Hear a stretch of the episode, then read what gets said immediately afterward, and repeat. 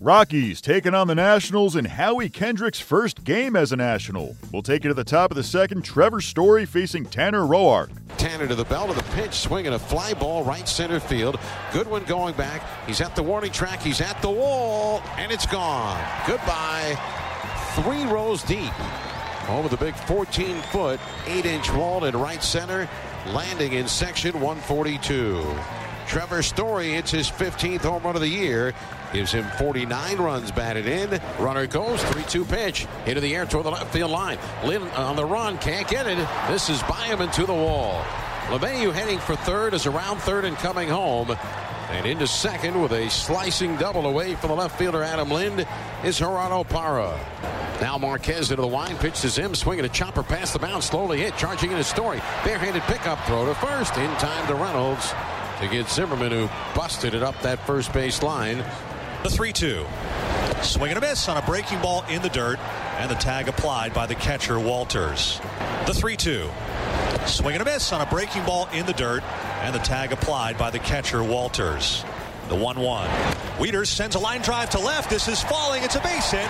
One hop in front of Parra, and he knocks it down. Matt Wieters with an opposite field single to left field is the Nationals' first hit in the ball game. Marquez, the 3 2 pitch. A defensive swing and a miss. He was very late. He was looking for a curve.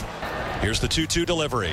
Swing and a miss. Struck him out with a high fastball at 98. That was impressive for Marquez. The 1 2 to Harper. Swinging a fly ball left field. Parra moving in toward the line. Still coming. Makes the catch, and the game is over. And so is the Harper hitting streak at 19 games in a row. The Rockies take game one of this series with some very strong pitching tonight. German Marquez fans a career high 10 in seven innings. Scoreless relief from Pat Neshek in the eighth with a hold, and Greg Holland in the ninth with a save. And Tanner Roark will take the loss. Dusty Baker and the Nationals unable to pull it off against the Rockies on Saturday as they lose 4 to 2. Here's Baker on the loss. Wild, wide off the plate and uh, every time he tried to go away, it would be off the plate.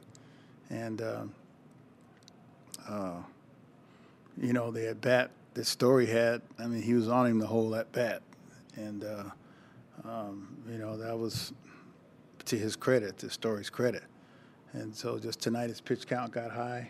Um, I don't know how many walks he had. He probably had, yeah, he had four walks, which is quite a bit for him. So you know, he just wasn't sharp tonight. He's staying out of the air and he's hitting the ball the other way.